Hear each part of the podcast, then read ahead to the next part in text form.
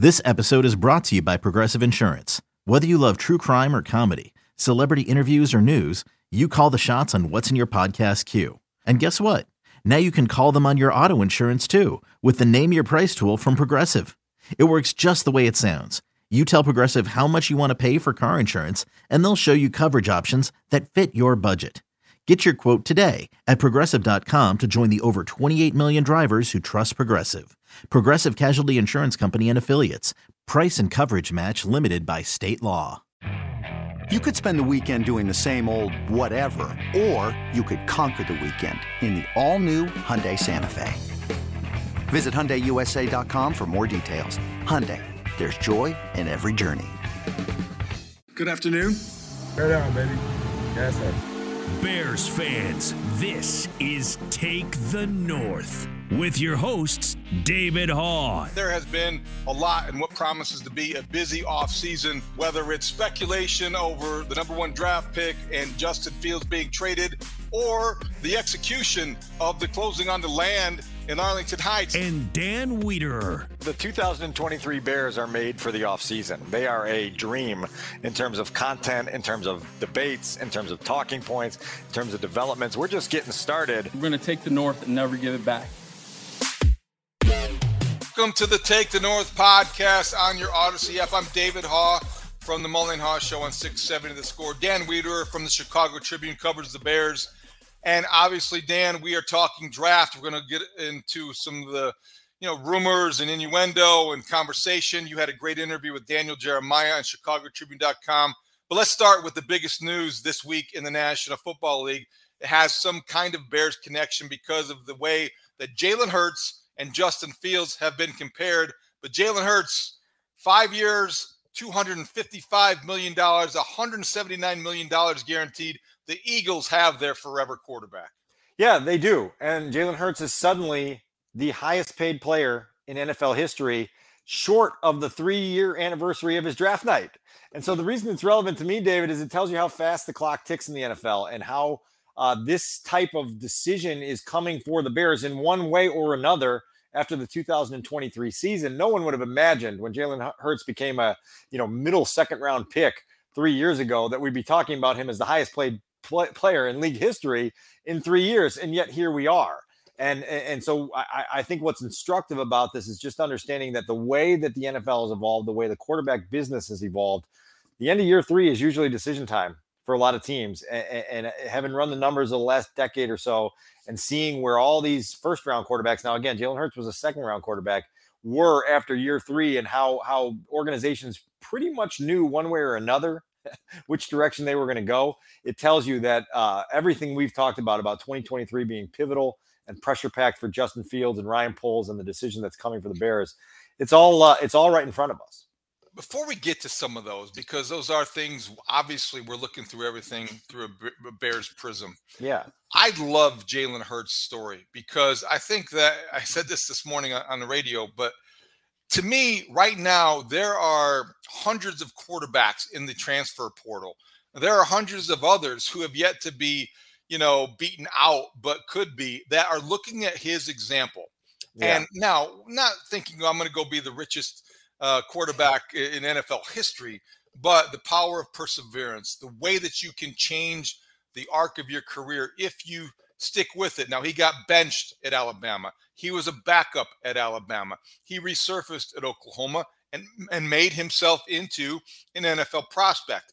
Passed over in the first round, drafted in the second round, didn't start right away. So, all these things, I mean, it's a coach's dream it bears repeating. I know we exhausted it during the Super Bowl week, but this guy, this player, epitomizes everything you say when you say don't don't get your head down. You, you, this won't last forever. You're only a backup now. Make the most of it. And you know what? He did. And now look at him benched in a national championship game, no less, right? In, in, in the game that uh, made Tua Tagovailoa the, uh, the, the legend for Alabama in that championship game. I looked it up, David. Uh, Jalen Hurts was picked 53rd overall on day two of the 2020 draft. One pick after the Rams took Cam Akers, and one pick ahead of the Bills taking AJ Epenesa. So that tells you the range he was in going into that draft three years ago. And now here he is. He's climbed the mountain. Uh, he has now reached the, the the the mountaintop of the money mountain for quarterbacks temporarily because we know there's a kid yeah. in Cincinnati who's going to reset that bar really quickly. Uh, Jalen Hurts may be the highest paid player in, in, NFL history for six or seven weeks before the Bengals go uh, break into their uh, into their vault and, and, and do the same for for Joe Burrow. But you bring up some really compelling points about just the the human side of this story and the perseverance and the attitude. And, and the one thing you've heard about Jalen Hurts throughout the entirety of his football life is how well liked he is, how resilient he is, how quickly he can kind of reset and turn the page.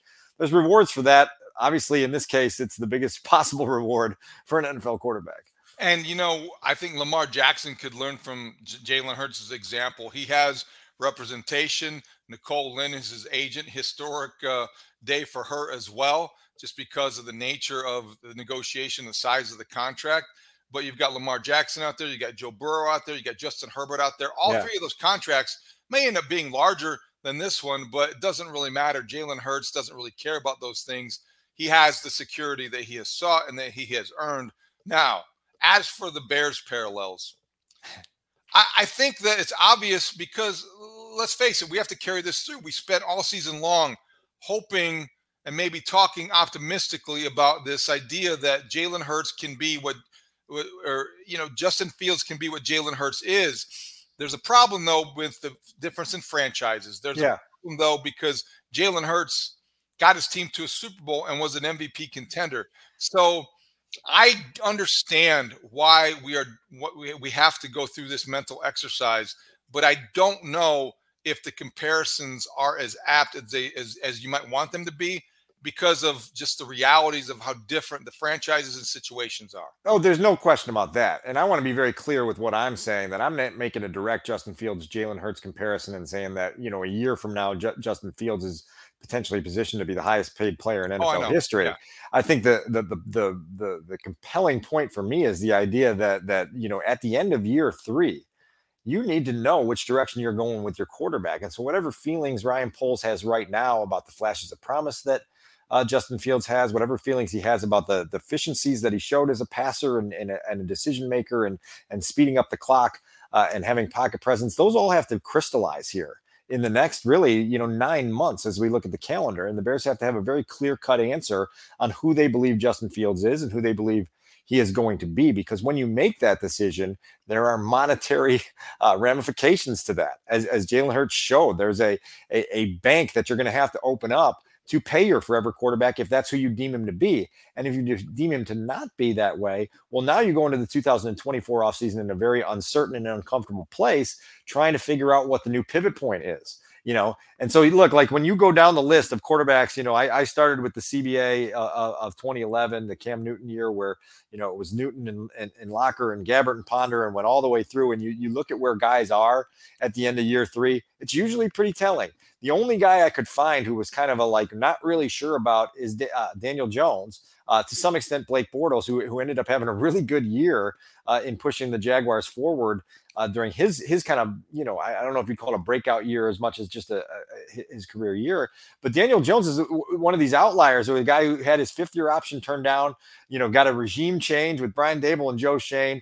played really well, helped the Giants in the playoffs, got a surprise road playoff win, and then cashed in this offseason with his own deal but that's the the exception more than the rule. And so you better you better have an understanding of, of what this evaluation in 2023 is for ryan poles on justin fields. That's great research but dan don't you feel like and i don't want to i don't want to put words in your mouth. Let me rephrase that.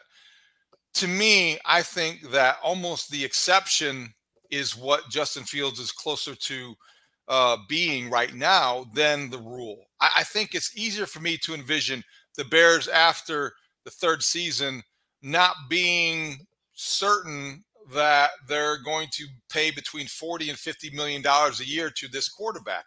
I, I mean, I, I, both things are possible. Everything is possible at this point in time, but I, just don't know that given where the Bears are as a team. So you're going to tell me a year from now, and maybe this is this would be a great problem for Kevin Warren, who just took over to to have with Ryan Poles, is to discuss is Justin Fields worth a 40 to 45 million dollar a year contract. That will have meant two things. You have gotten to the playoffs and he has played at a Pro Bowl caliber or better level. And if those two things come true, then there are no qualms with having that conversation because that is the price of playing poker and you are worth what the marketplace dictates and says you are worth. But Dan, realistically, are the Bears close to being a playoff team? No. Right now, I don't think so. Nope. It, Justin Fields is closer to playing at that level Mm-hmm. despite that the case, but I don't know about that either. So I almost think we're closer to Justin Fields following the path that Daniel Jones has traveled than Jalen Hurts because of the realities with him being a second round pick and Hurts having to have the decision come quicker. Daniel Jones had to have a prove it year last year, and he did.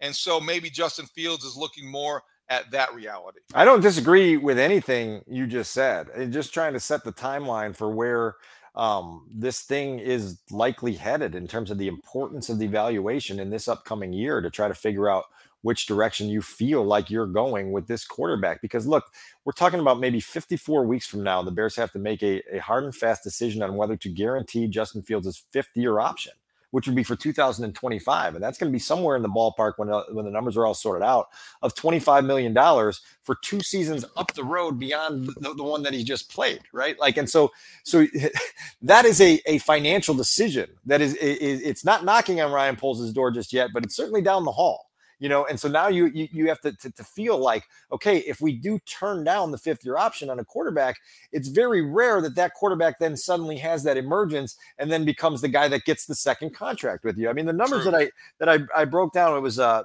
from 2011 to 2019 with 28 quarterbacks taken in the first round only 10 of them david got second contracts with the team that drafted them That is Hold on, like hold on, an hold on. eye-popping statistic 28 quarterbacks drafted in the first round since 2011. 2011 to 2019 Okay, 20. So that eight year span. And and how Nine- many of nine them drafts. Nine drafts. How many of those quarterbacks got second contracts? 10 of 28?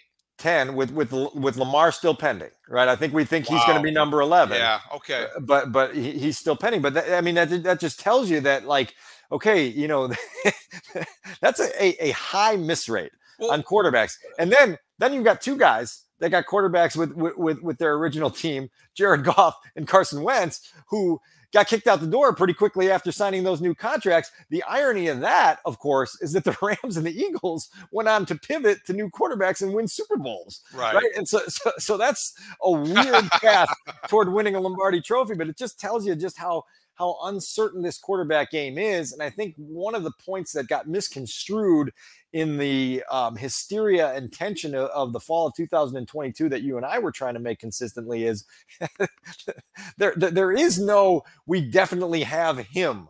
You know, H1M him like this is a, a, position where it is very rare that you get him and even sometimes when you think you have him he goes somewhere whatever you know the point i'm trying to make here is Yeah. it just it, it sets up for what we've been talking about all along is that 2023 has to to some degree become a defining year in justin fields' career And I think that uh, along with that comes the the reality that he's playing for a contract, but not necessarily that contract. Sure. I don't I don't envision him being in, in a position to get Jalen Hurts like money a year from now, even if he plays, you know, as well as uh, or well enough for them to commit to him with that kind of finan- those kind of financial resources. It's Right. crazy what quarterbacks cost these days, but we all understand the importance of the position and it's being bared out in this kind of you know inflation if you will so yeah he's playing for a second contract but i just don't know if we can say right now what the size of that second deal will be A- and it's it's going to be also dan i think we always when we talk about what's at stake next year we have to keep reminding people that the bears in some ways have protected themselves against the possibility or they've prepared themselves for the possibility that he might not be the guy who deserves or they're willing to invest in the second contract because they have two first round draft picks because now with after trading down that was one of the beauties of that deal is that they Yes. gave him two first rounders in 2024 Well, and that's part of my point is that your other business decisions are uh, hinging on what your evaluation of your current starting quarterback is.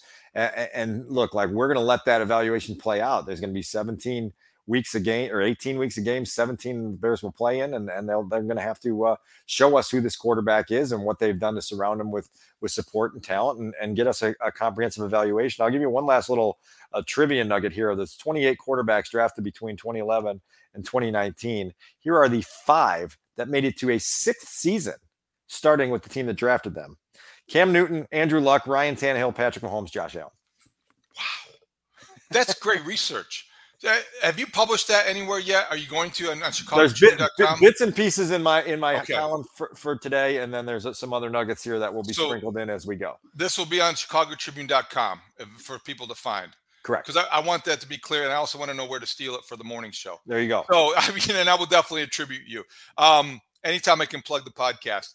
I, I just think that it, to, to, to close the loop on this conversation uh, before we move on to draft stuff I do think that what we talked about it places, you know, an enormous amount of pressure, you could say, on Justin Fields and what's at stake in 2023. But I don't think that he's the kind of guy that, number one, doesn't already put that kind of pressure on himself. And he's not the kind of guy that is going to have anything, I think, change or be affected by the financial realities that exist or surround his performance next season. I just think he is wired the right way in that he sure. will he'll hold himself accountable and he's going to play like he's going to play regardless of the potential payoff. Well, one of the things I love about Justin Fields is uh, to your point, he's not he's not playing for a payday. He's playing to win. He's playing for the guys in the locker room. And one of the things that everyone in Halas Hall last year sort of praised him for is that connection to the group you know that that means something to Justin. This isn't a me sport for him. It's always been what can I do uh, with guys that I that I enjoy being with to elevate them, to elevate us, and th- that's one of the special qualities that Justin Fields has. Well, now it's got to result in passing production that doesn't leave you with a historically bad passing offense, and it's got to, you know, I mean, honestly, this, this is where, where we're at now. And year three, um, you know, is a sink or swim year in a lot of ways uh, to this discussion. But there, I mean, to your the the wiring again, like that box is checked, it's highlighted. There's a sharpie around it. No no problems with any of that. And just for the record, I want to note this point in time at 1616 of this podcast, we did refer to a, a quarterback who had a historically bad passing season, potentially earning $50 million a year next season or next year or signing eh, that contract. Or, yeah, or, or at least yeah. or at least having discussions. You yeah. know, what a league. That's what I'm saying. It moves, at, it moves, at, a breakneck speed sometime, and you better have the, the harness on and the seatbelt buckled and, and just yeah. be ready to ride the roller coaster. Life comes at you fast, and it will be for a lot of people getting drafted on April 27th. Hiring for your small business? If you're not looking for professionals on LinkedIn, you're looking in the wrong place. That's like looking for your car keys in a fish tank. LinkedIn helps you hire professionals you can't find anywhere else, even those who aren't actively searching for a new job but might be open to the perfect role. In a given month, over 70% of LinkedIn users don't even visit other leading job sites. So start looking in the right place. With LinkedIn, you can hire professionals like a professional. Post your free job on linkedin.com slash recommend today. eBay Motors is here for the ride. Remember when you first saw the potential? And then through some elbow grease, fresh installs, and a whole lot of love, you transformed 100,000 miles and a body full of rust into a drive that's all your own. Look to your left, look to your right. It's official. No one's got a ride like this. There's nothing else that sounds like, feels like, or looks like the set of wheels in your garage. With over 122 million parts, you can make sure your number one ride or die stays running smoothly. So there's no limit to how far you can take it. Brake kits, turbochargers, engines, exhaust kits, roof racks, LED headlights, bumpers, whatever your baby needs, eBay Motors has it. And with eBay Guaranteed Fit, it's guaranteed to fit your ride the first time, every time, or your money back. Plus, at these prices, well, you're burning rubber, not cash. Keep your ride or die alive at ebaymotors.com. Eligible items only. Exclusions apply. So that transitions us to talking about the draft. And you had a really interesting interview published on ChicagoTribune.com Daniel Jeremiah, who is respected as an evaluator, and he had a lot to say about the Bears and what they might do, a lot to say about the draft overall. Where do you want to start? Because I think that you had a really insightful interview with Daniel. Yeah, the entirety of that conversation can be found at chicagotribune.com. We're going to play a couple snippets here. And, and one of the things I like about Daniel Jeremiah is he spent a lot of time in the league as a scout. He was in the, the, the Ravens organization, saw Ozzie Newsome do things at a high level. And so he's got insight into how uh, effective team building works and how effective drafts are put together.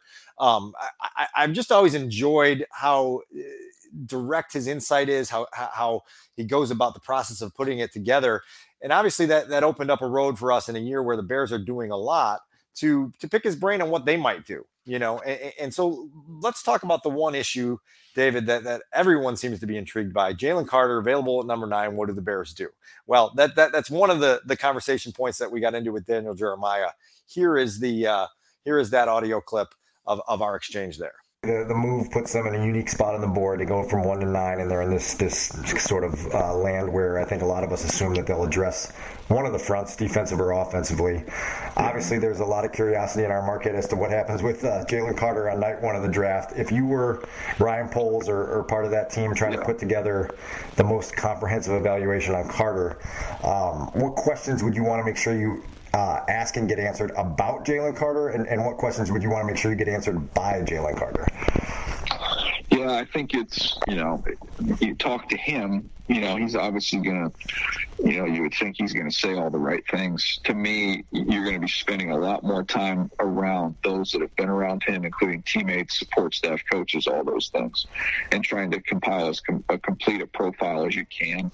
Uh, you know, one of the things with him, obviously this the decision making off the field is a, is a real concern.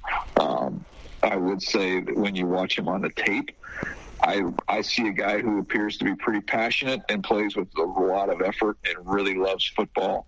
Um, and just in my personal experience in years past, when guys have that part of it, um, and they know that that can be taken away from them. Um, that can that can open their eyes a little bit, and you can get an improvement on the you know on some of the stuff that's taking place off the field. If you've got some off the field issues and football doesn't really matter to them as much, and it's just kind of you know it's it's just a means to an end. Um, that that to me is way way scarier of a process and carries much more risk. So that's part of the uh, you know that's part of the homework that you really got to do. As part of that homework, how do you in a front office kind of ride the seesaw of sort of that potential regret of, of five years up the road maybe passing on a talent like Carter versus uh, you know the potential regret a, a, a bunch of teams might have um, you know if they take him and some of the some of the decision making and off the field stuff burns you. Yeah, I mean, I, I, you know, I go back to my time with Ozzie Newsome, and I'm sure Ian will rely on this as well. Which is, you know, you can't be scared. To, you can't be scared, you know, to be aggressive. But Ozzie always felt like in the first round, he, he was okay with doubles. He just didn't want misses. Yeah. Um, so you know that that was a philosophy that served him and that organization well for a very long time. So if they can get to the point where they're comfortable and they feel like it's, you know, they've really minimized the risk there, the talent is undeniable. I think he's the most talented player in the draft. Um, but if it's if it's a 50-50 deal, um, in terms of whether or not you think he's going to be able to toe the line and and uh, and do what needs to be done on and off the field, I, I don't think they would do it. That's a very interesting answer. And Dan, what did you take away the most from that? Because I know what I heard. Yeah, uh, um, it it sort of marries up with some of the things that I'm interpreting from the things that Ryan Poles has said, and it, it, it's this isn't a decision on one player; it's a decision on one player amongst a group of guys that are going to be available uh, to you on the menu at number nine. And so you, you want to um, increase your odds of getting on base you know and so if you have these hesitations and and, and these these worries and these reservations that oh man this could wind up blowing up in our face well there are other things on the menu that you can choose that will, will help you sleep at night and will give you more comfort that you're going to bring in a player to your building and to your roster that's going to help you for years and years on end. Maybe you're sacrificing a little bit in terms of the high end upside but that that that certainty in this league means a lot. And so that was probably my biggest takeaway from that exchange.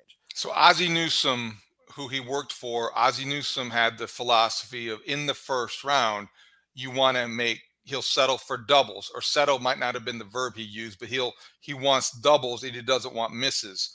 And to me, if Ian Cunningham, if Ryan Poles look at this the same way, I think that it will answer the question about about Jalen Carter.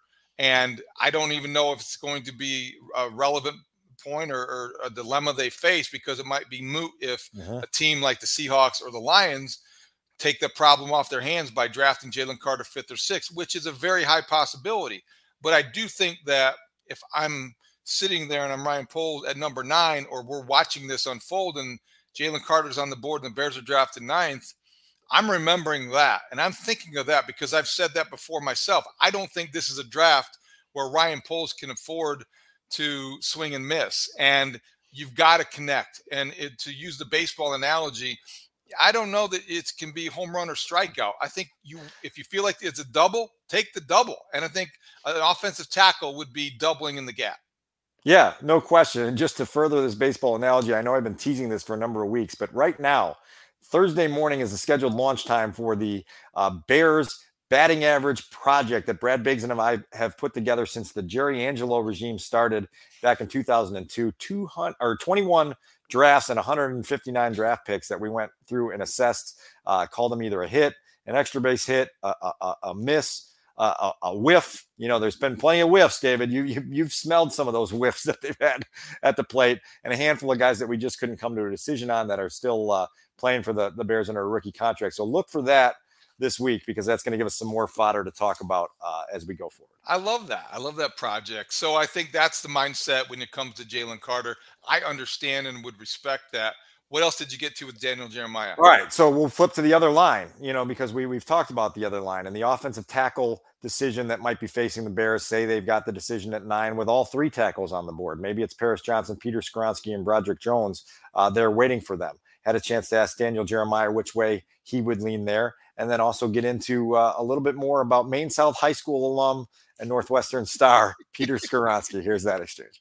You mentioned addressing the front in front of Justin is going to be important, and their offensive line still needs to be upgraded. If you were hell bent on getting a tackle before Friday night ends, who of the, the, the trio up top, the Skoronski, Johnson, Jones trio, would you want most? And if you waited until Friday night, who might be appealing in that, that 53 to, to 64 range where they've got a few picks?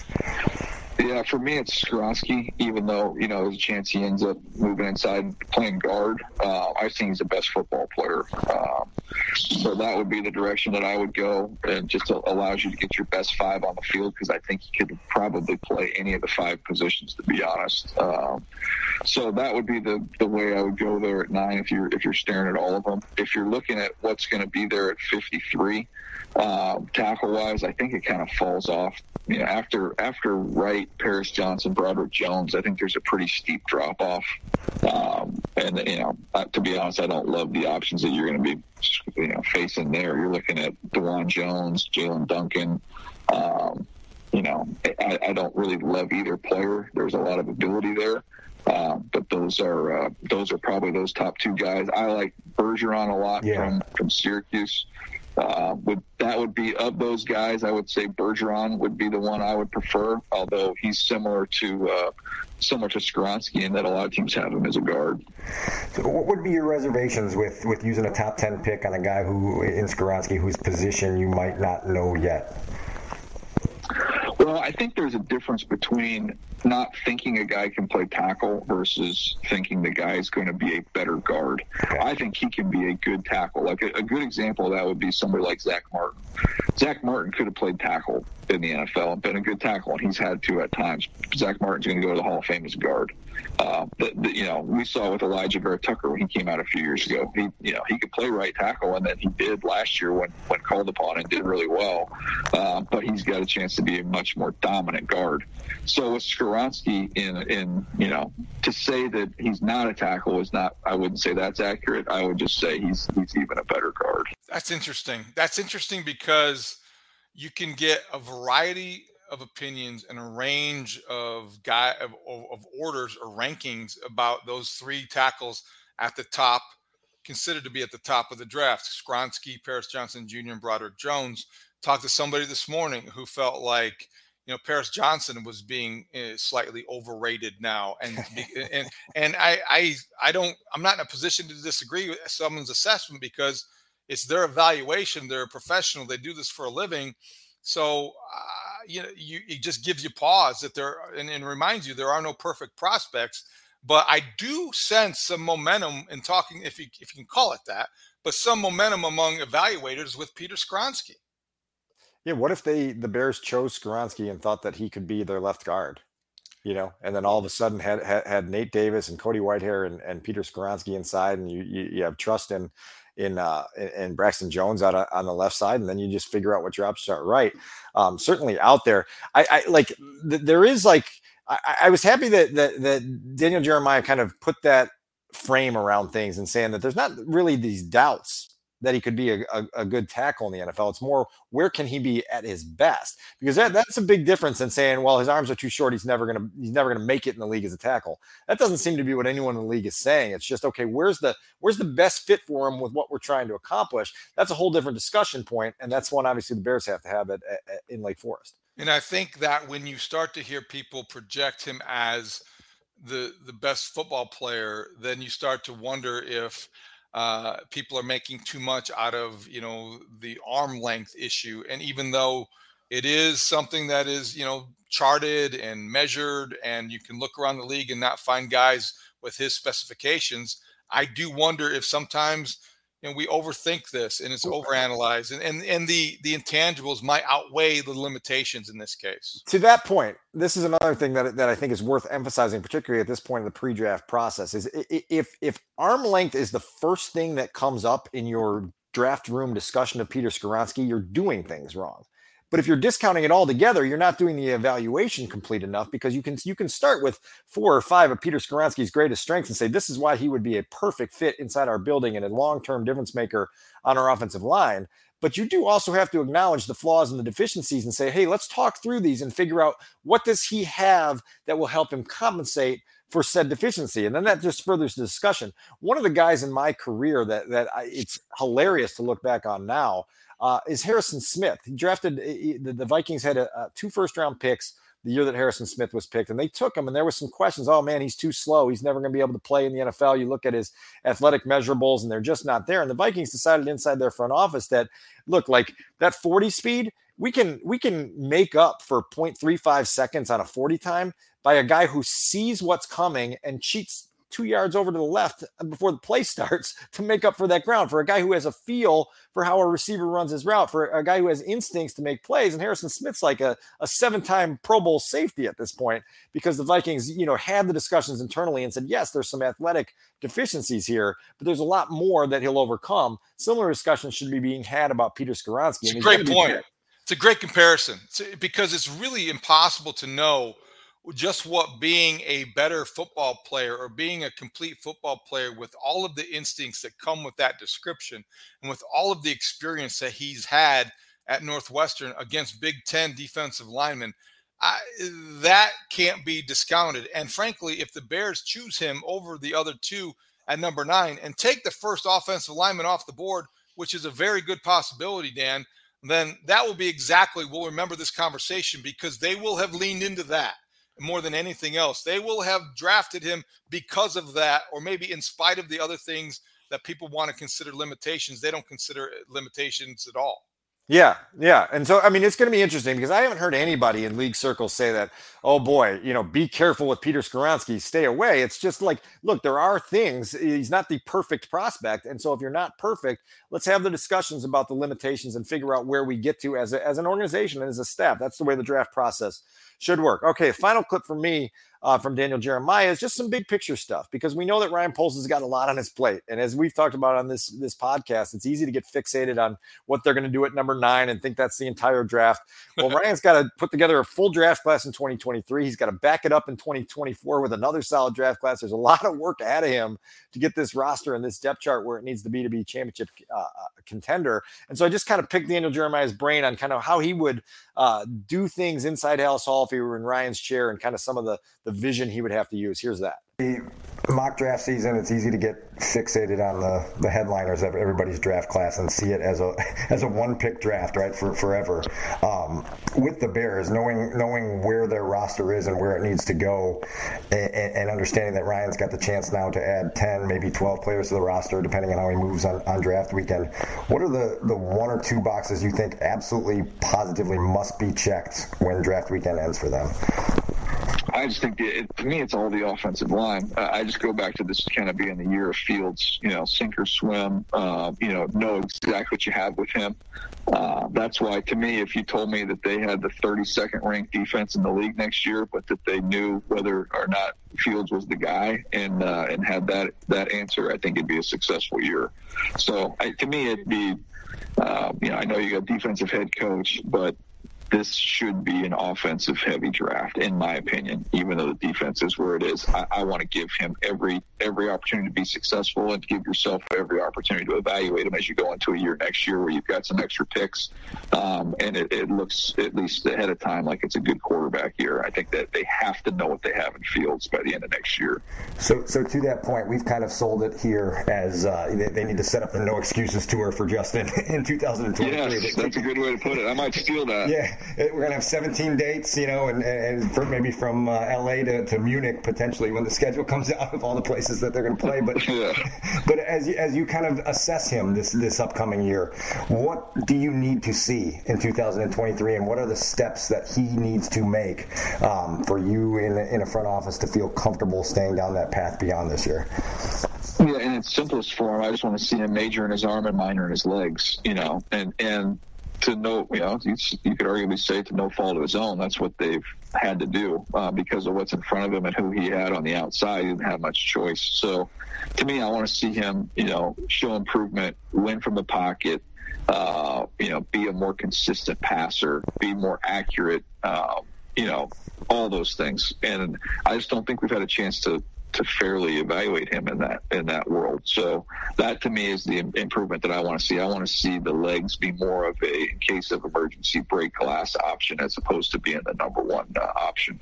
Daniel Jeremiah, very good there. If he is going to steal our no excuses yeah. tour for 2023, I'm going to steal his major in his arm minor in his legs because I love that characterization about what Justin Fields needs to do not only to be effective in 2023, but to stay on the field because that's key to what the Bears are going to do next year is him not only being dangerous but staying healthy. First of all, we need the massive legal team that we have at the Take the North podcast to go out and get the No Excuses Tour trademark today. Yes. That has to be trademarked by sundown so that we're not dealing with any of these uh, stolen stolen ideas. And, and, and, you know, obviously, intellectual property is very valuable these days, particularly in the NFL. So let's get that taken care of. But I hope that Daniel Jeremiah opens up his social media replies uh, to the same sort of vitriol that you and I got in the fall for saying the exact same things, and, and, and then and then just getting cannon blasted for for two and a half months, and then everybody else in the league says it after the season's over, and everyone goes,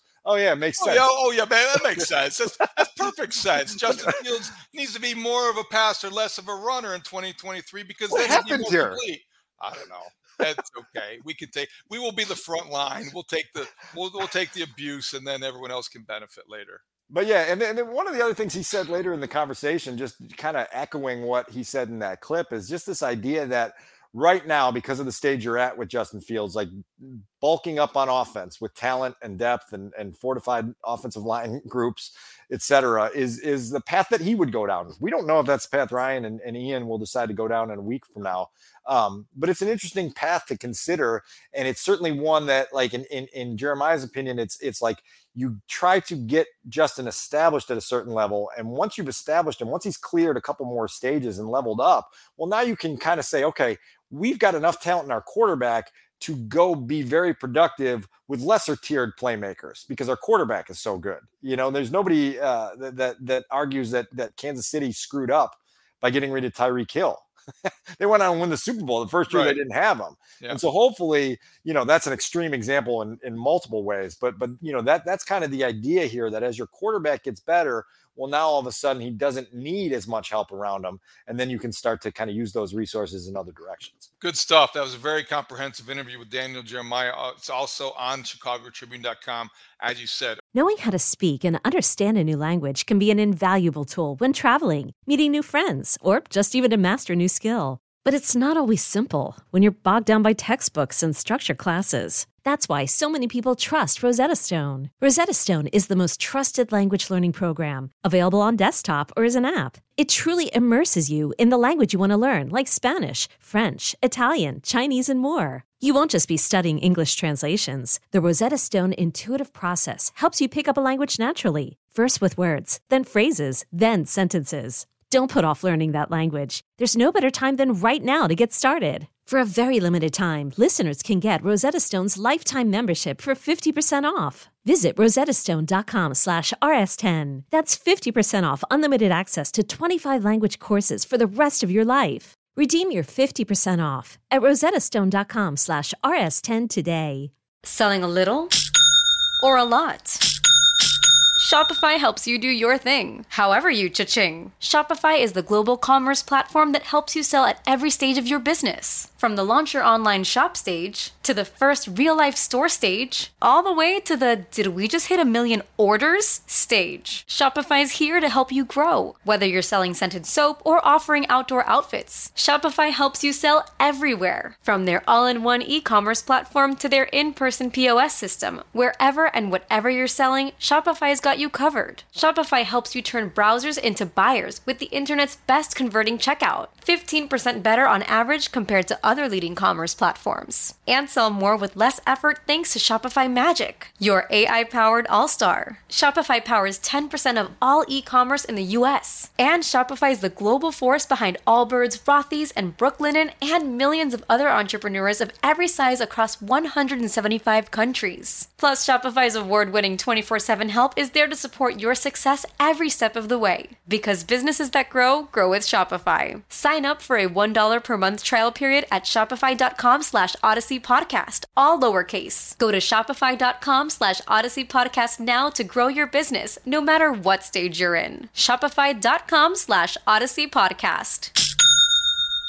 Okay, so before we wrap up, Dan, I did want to give a little bit more credence to the rumor innuendo that I uh, advanced not only on this podcast but on television on the reporters on Sunday morning.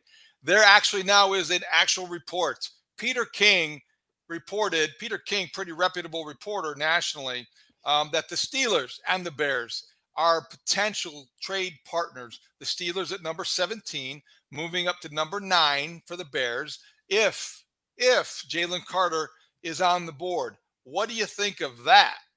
Well, number one, I'm still thrown by it. Number two, I'm amazed at how personally you took the uh, the, the laughing. That wasn't directed at you. It was it, eh, my, my laughter a week ago was directed at the pre-draft process and and really in a big picture way how how quickly we can pollute the information supply into a, a way where everybody just goes and, and talks about things like their gospel. If I'm not, I, I, don't have the Peter King stuff in front of me, but if I'm not mistaken, he wrote it as the the, the best rumor that I'm uh, that I'm hearing or something like that. He might have. He might have. Yeah. He's still acknowledging it as he a could, rumor. Yeah. My my biggest question on all this, I'm not saying that, that it's got no validity. I'm not saying that it has a ton of validity. What I'm trying to figure out is in in what world would it serve the Steelers to allow this to leak out for them? Um, because now you're alerting, you know, seven teams in between you and the Bears that hey, we love Jalen Carter enough to go up and get him, and if you like him, you know, go get your offers into Halas Hall. And so that's where you know maybe this is coming from Halas Hall. Maybe they are are leaking this with Yeah. with, with a hope that Jalen Carter slips, with a decision made internally that they don't want to take him, and with an idea that hey, we can we can bamboozle someone into coming up here into number nine and then adding to our draft capital, and then we'll go do uh, David Haugh solid and draft Bijan Robinson, and then add, add another pick somewhere else and add our offensive tackle at, you know, 32, 34, wherever it may be. So we'll see where it goes. Oh, that would be fun. That would be so much fun. Okay, hey, last thing I just remembered one more uh, thing I wanted to get your reaction to and information and insight on. Please explain to me the purpose of signing Dante Pettis. I mean, look, I talked about this with Bigsy on the phone yesterday. Dante Pettis is a guy that can cut. Like, you- you're going to go to training camp with 12 receivers. you know, you, you got to get 12 receivers. Dante Pettis is a guy here that they they believe in as a guy who can catch punts. If Velus Jones doesn't work out, he's a guy that can run routes reliably. He's not a difference making guy. He's a placeholder. Equanimeous St. Brown is a placeholder until they can find better talent to replace those guys. Those guys may be replaced as early as, you know, August 4th for all we know. But but you do need to have guys in your building that can can kind of keep the offseason humming along, guys that Justin can get work with, you know, as they go forward.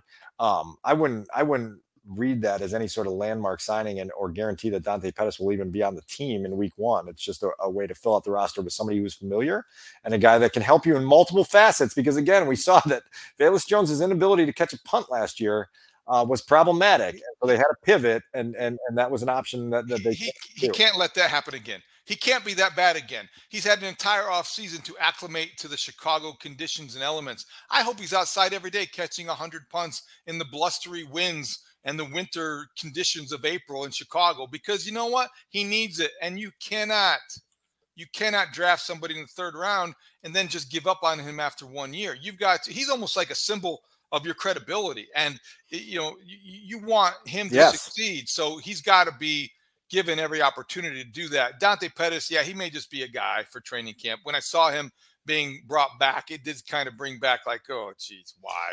I mean, uh, uh, I'll say this: just being in that locker room, Pettis is a is a, a good dude in that locker room. He's well liked. I, I know like why it draws the eye rolls because his productivity last year was was was questionable.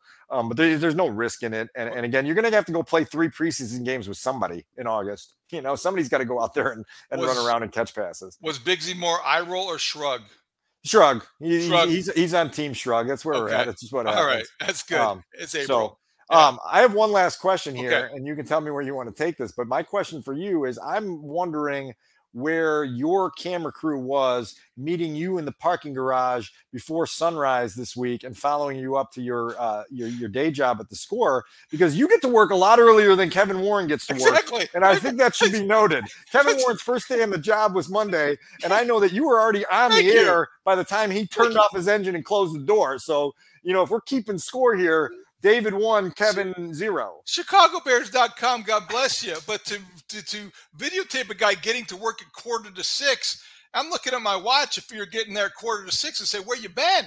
Because, you know, you're not going to impress the morning show by getting to work when it's dark. Now, I did not, Dan. Uh, I did not pause at the statue for Mitch Rosen before I got to the studio, like Kevin Warren paused at the statue of George Halas. But tomorrow, I will make sure that I do so.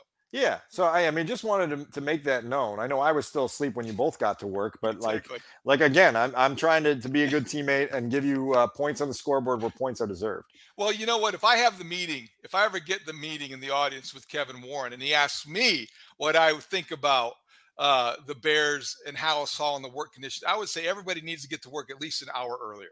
Okay, that's perfect. Yeah, and then we'll set a standard, and then and then we'll see who can meet it, who can meet and who wants to just fall by the wayside, like uh, you know, like the, the the roadkill that you see on the shoulder at 294. Let me tell you, it takes a lot. You learn a lot about yourself and about people when they get up at 3:30 in the morning. Now, you don't always like what you learn, but you do learn a lot. I've learned that I panic in the three hours leading up to 3:30 and wake up like four times exactly. worried that my alarm's not going to go off. So we don't want to do that video the next time I co-host. Welcome to my life. Okay, great, good stuff. We'll be back on Friday. We're going to drop another episode of the Take the North podcast. There's a lot going on. We'll be maybe doing an extra episode or two next week to figure out, depending on what happens. There's going to be a lot of conversation, maybe a lot of movement. We'll wait and see. But yeah, thank you um, for joining us today on the Take the North podcast for Tyler Budabaugh, who is filling in for Adam Studzinski and Dan Wiederer on ChicagoTribune.com. You can check out his Bears coverage. I'm David Haugh from the Mully Haugh Show. You can find the Take the North podcast on the free Audacy app. You can watch us on the 670 Scores YouTube page. Thanks for joining us. We'll talk to you Friday.